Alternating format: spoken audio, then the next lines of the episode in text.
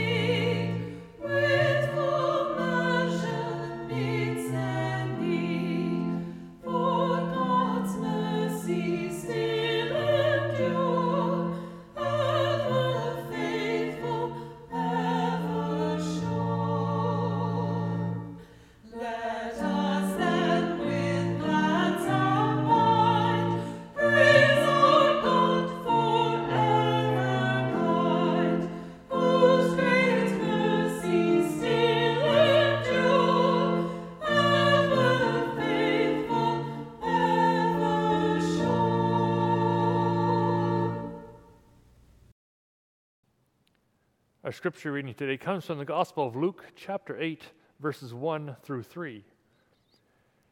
Soon afterwards, he went on through the cities and villages, proclaiming and bringing the good news of the kingdom of God. The twelve were with him, as well as some women who had been cured of evil spirits and infirmities Mary, called Magdalene, from whom the seven demons had gone out, and Joanna, the wife of Herod's steward Chuza, and Susanna, and many others who provided for them out of their resources. The word of the Lord. Thanks be to God.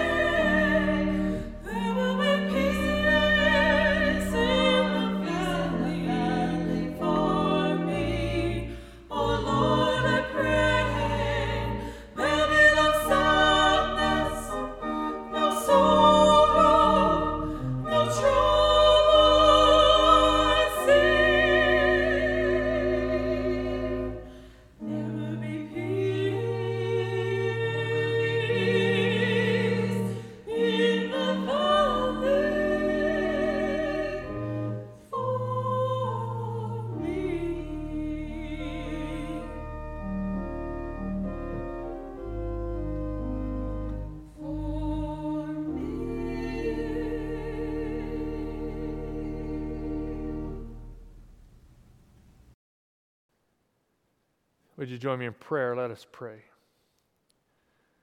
Lord God, God we, we gather and worship of you this day. And as we reflect on your word, may the words of my mouth and the meditation of all our hearts be acceptable in your sight, you who are our rock, our strength, and our Redeemer. Amen. This is our last Sunday of looking at some of the heroic women of the Bible. As I stated at the start of the series six weeks ago, this is, this is only a small sampling of the many women named in the Bible who have had significant roles to play. I've tried, as we've gone along, to, to include a few others on the side, um, just to increase our exposure to their stories. I think as we've been going through this, we've learned clearly that women had leadership roles that were just as important as the men. Through this series, I've used a number of great resources for, for these sermons, but probably the most helpful was, uh, the most educational for me was the website of Mary Mowczko. On her website, she has a number of in depth articles on many things biblically related. And her studies on women in the Bible were, were very informative in helping me understand the, the way women were treated and saw within the Bible and the impact that these particular women had on the people around them through their ministries and through their calls of following God. For the most part, throughout this series, we've been focusing on women of the Old Testament. And we've looked at a, we've thrown in a couple from the New Testament as we've been going on. Today, in our last message on this series, our focus turns to the New Testament. It's not because there aren't too many women in the New Testament who are who had important roles. It's just that for now, for this time, I've chosen to focus mostly on women from the Old Testament. Because it's often said that the women of the Old Testament had no roles at all. And I thought we should look at the, some of their stories. As for the New Testament, we tend to rarely look at many of the women that are named in the New Testament. You know, we tend to focus on Mary, the mother of Jesus, and, and, and Elizabeth, the mother of John the Baptist, and, some of the other w- high profile women, but we don't spend quite as much time on them as, say, maybe looking at some of the men, the disciples, for instance. But in those just three short verses from the Gospel of Luke that I read, we see women were also important, as Luke named a few of them and said there were many others. Our focus today is going to be primarily on Mary Magdalene, but in a way, I'm using her kind of as an entry point to look at all the New Testament women. And we'll name a few of them today. And you may want to look up some of their stories later on. So, who is Mary Magdalene? Mary Magdalene is, is, a popular figure in the New Testament. She's mentioned by name uh, over a dozen times in the four Gospels. We know that she's a, a close friend and, and a very faithful disciple of Jesus. We also know from our reading from Luke today, she's wealthy, and she was just one of a few women who are financial supports for the ministry of Jesus. Without her and people like her, the traveling ministry of Jesus may have looked very different. As we've seen a number of times in our look at women of the Bible, Mary Magdalene has also been accused of sexual impropriety. She has been accused of being a prostitute by connecting her to the unnamed woman of the chapter before in Luke chapter 7. The one the woman who wept on the feet of Jesus and wiped the tears off with her hair. They are assuming that as they talk of that woman, that she was a prostitute, which is not clearly said about that woman either. We just know she is a sinner. For some reason, people have made the connection or made the assumption that this woman is also Mary Magdalene. But there is absolutely no evidence of this at all in the Bible. Mary Magdalene is not a prostitute. Now, from what I've learned, is it seems that this connection was made by Pope Gregory the Great, all the way back in a sermon that he made in the sixth century. Yet this accusation has stuck to Mary Magdalene for nearly 1,500 years. So it makes me wonder why, why do people hold on to this? Why do they want to keep putting Mary Magdalene down with the descriptor of calling her a prostitute? Well, like some of the other examples we've seen in the Bible, I believe it's because they want to keep her under control. They want to, they want to keep her uh, from being overly important. They want to keep her in her place as, as a sinner who is unworthy of the attention she is receiving. And in my opinion, this is a shame. As we look at the life of Mary Magdalene, we see she is very important. First, as one who significantly financed the work of Jesus, but also seeing her as a very close and trusted follower of our Savior. While it's often the 12 disciples who get all the real press, the real attention in the Gospels as Jesus' followers, we cannot ignore the fact that there are women, women named in the Gospels as followers, like Mary Magdalene. And these women, they are dedicated followers of Jesus. They support his ministry financially. They're there for him every step of the way. In fact, you might even say they are the most dedicated followers of Jesus. Now, for example, when Jesus is crucified, who is it that is there when he takes his last breath? Is it the disciples? Well, the, the ones that are named are the three Marys Mary, the mother of Jesus, Mary, the wife of Clopas, and Mary Magdalene. Those are the dedicated followers of Jesus who are standing at the foot of the cross when he dies. The best we can glean from the Bible is that most of the disciples are watching from a distance away, except for maybe one. Aside from being at the cross, Mary Magdalene is also a central figure in another important act of Jesus, a critically important moment. One morning, she left the disciples to go to the tomb to take care of the body of Jesus after his death. She is the one who finds the empty tomb. But even more importantly, she was the first one to see the risen Christ. It's not any of the other disciples, it's Mary Magdalene who is the first. She is the one Jesus reveals himself to and gives the instructions to share with the rest of the disciples. It's Mary, not anyone else. Mary Magdalene is who you might say is the first Christian, as she is given the good news that Jesus Christ has risen from the grave and that he is alive. Jesus chose her to be the one, his trusted friend, the one who was dedicated to supporting his cause, the one who followed him through thick and through thin, the one who stood at the foot of the cross where he breathed his last breath, the one who went to the tomb to give his body a proper send off, the one who was there with him every step of the way, his most dedicated disciple, possibly, Mary Magdalene. When you look at the ministry of Jesus, you could argue that the most significant encounters Jesus had, those ones where he had the deepest conversations, the most powerful teaching moments, those would be the times that he spent with the women around him. One of the most significant stories in the New Testament, the one where we see Jesus spend the most time talking with one individual person face to face, that is the time he met the Samaritan woman at the well. This woman was cast aside by society, yet Jesus met her, he talked with her, he showed her that she was worth far more than what other people thought of her. And Jesus chose her to be the evangelist who would take this good news back to her village and introduce Jesus to the Samaritan people.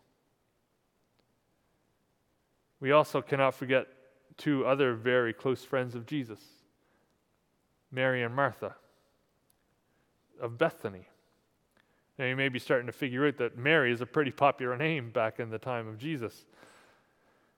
And there are a number of scenes in the Bible where Jesus is visiting with Martha and with Mary, who are two sisters who are his good friends. Jesus had moments of teaching with both of these women on different occasions. There's the time that Jesus went to visit them and was sitting in their home teaching those who were gathered around. And, and Mary chose to sit at the feet of the Jesus, sit at the feet of Jesus, to take that precious moment to, to learn and hear from a great teacher, while Martha was off busy preparing the meal.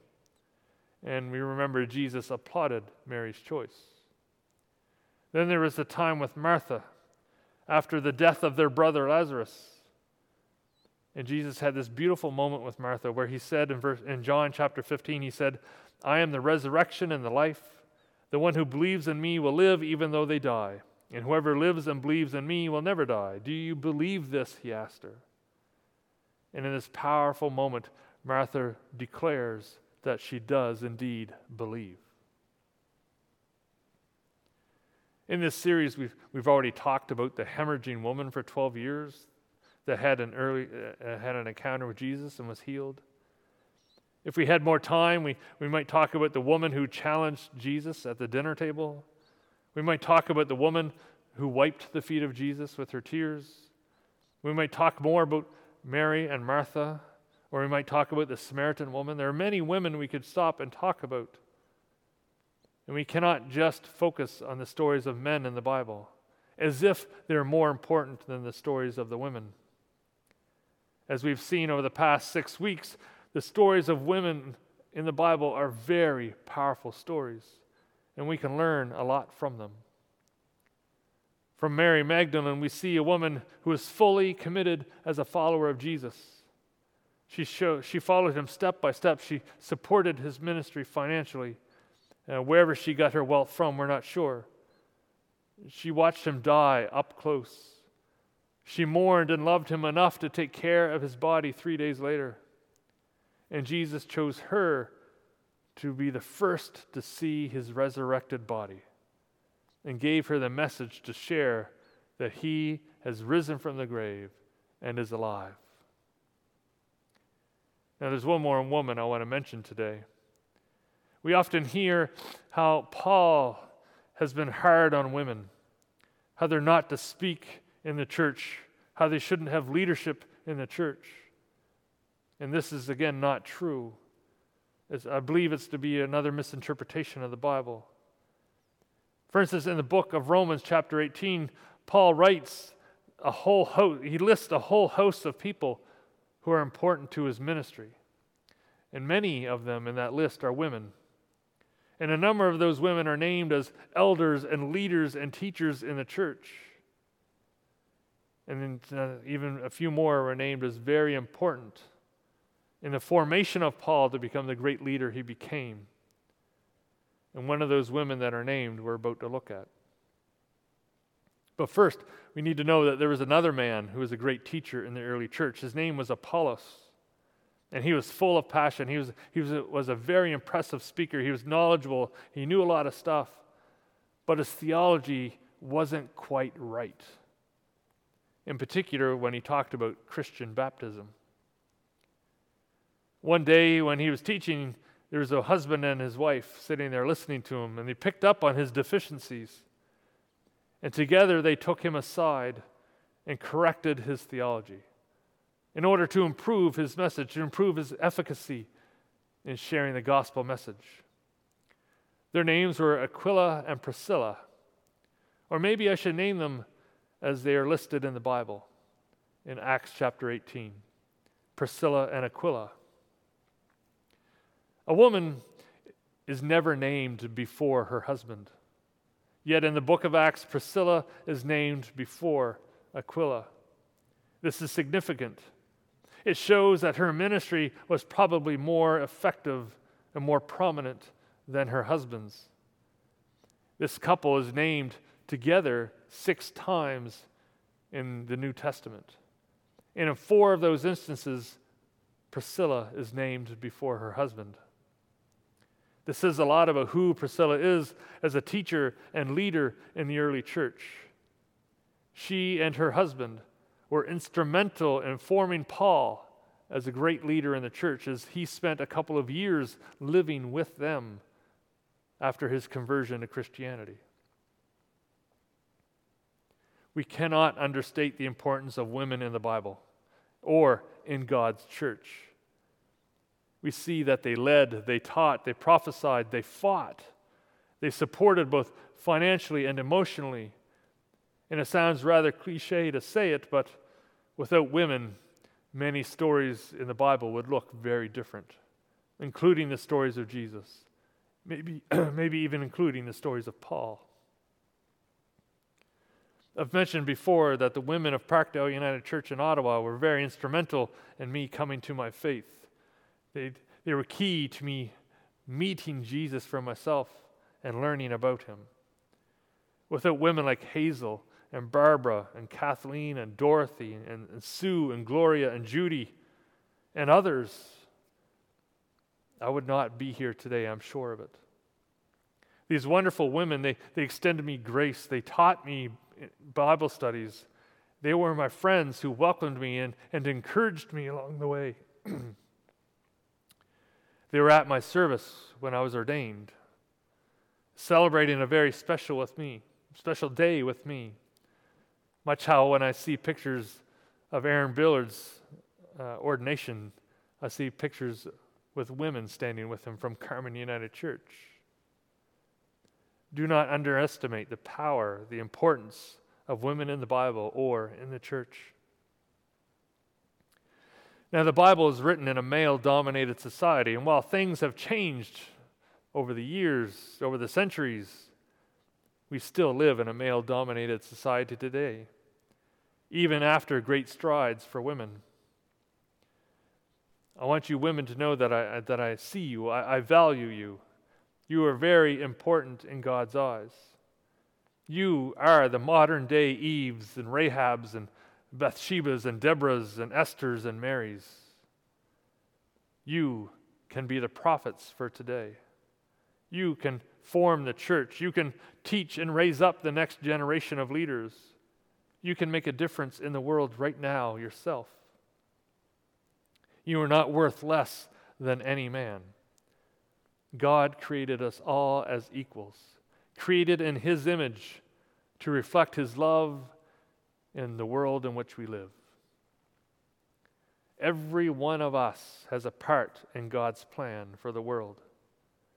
And while we do tend to focus on the stories of men in the Bible much of the year, I hope that this pa- these past six weeks have shown you that there are many, many women in the Bible who deserve much more recognition than they tend to receive, much more recognition for what they have done in the grand story of God's plan for this world. Men and women, women and men, young and old, we all have a part to play in revealing God's love to the world. May we celebrate these stories of the Bible, but also celebrate what God is still doing in our lives today as we look to Him to lead us, to, to guide us, to use us, just as He did with those strong women and powerful women who are key characters in the biblical story. May we be so inspired to step out in faith as God calls us to love and serve in the name of Jesus Christ, our Savior, who loves everyone who comes to Him. Thanks be to God. Amen. Would you t- join me in a time of prayer? Let us pray.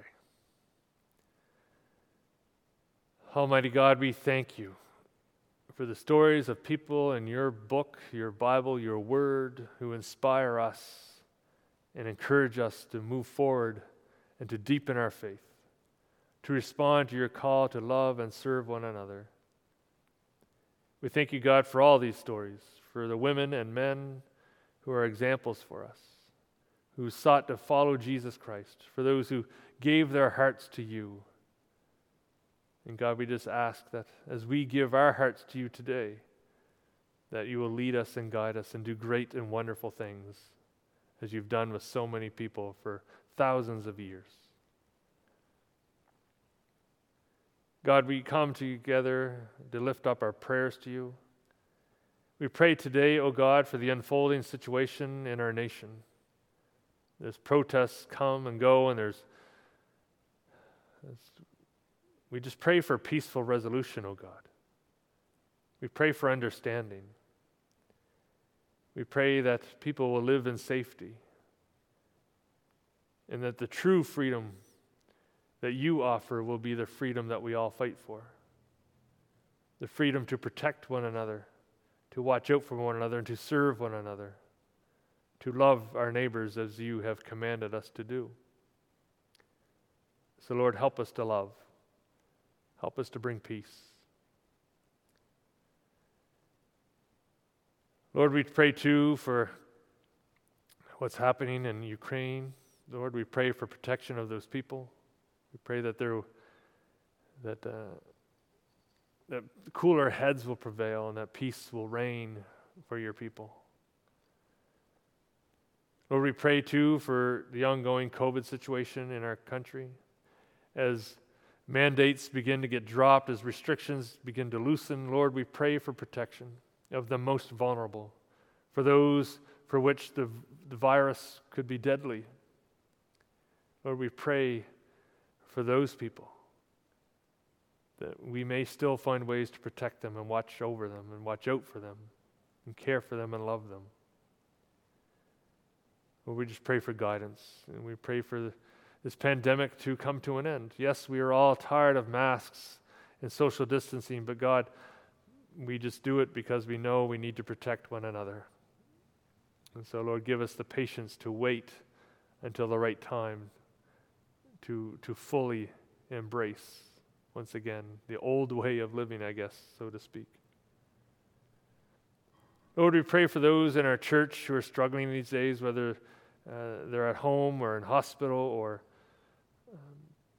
we just pray, God, for healing in their lives. We pray for those who are waiting for tests. We pray for those who are lonely. We just pray, oh God, for your comfort to be with them. And if there's any way we as a church can support them, we God, we ask that you lead us and guide us and let us know what it is we can do. Lord, we pray for those in our hearts this day, for the loved ones around us, for our family members and friends. Lord, we lift them up to you.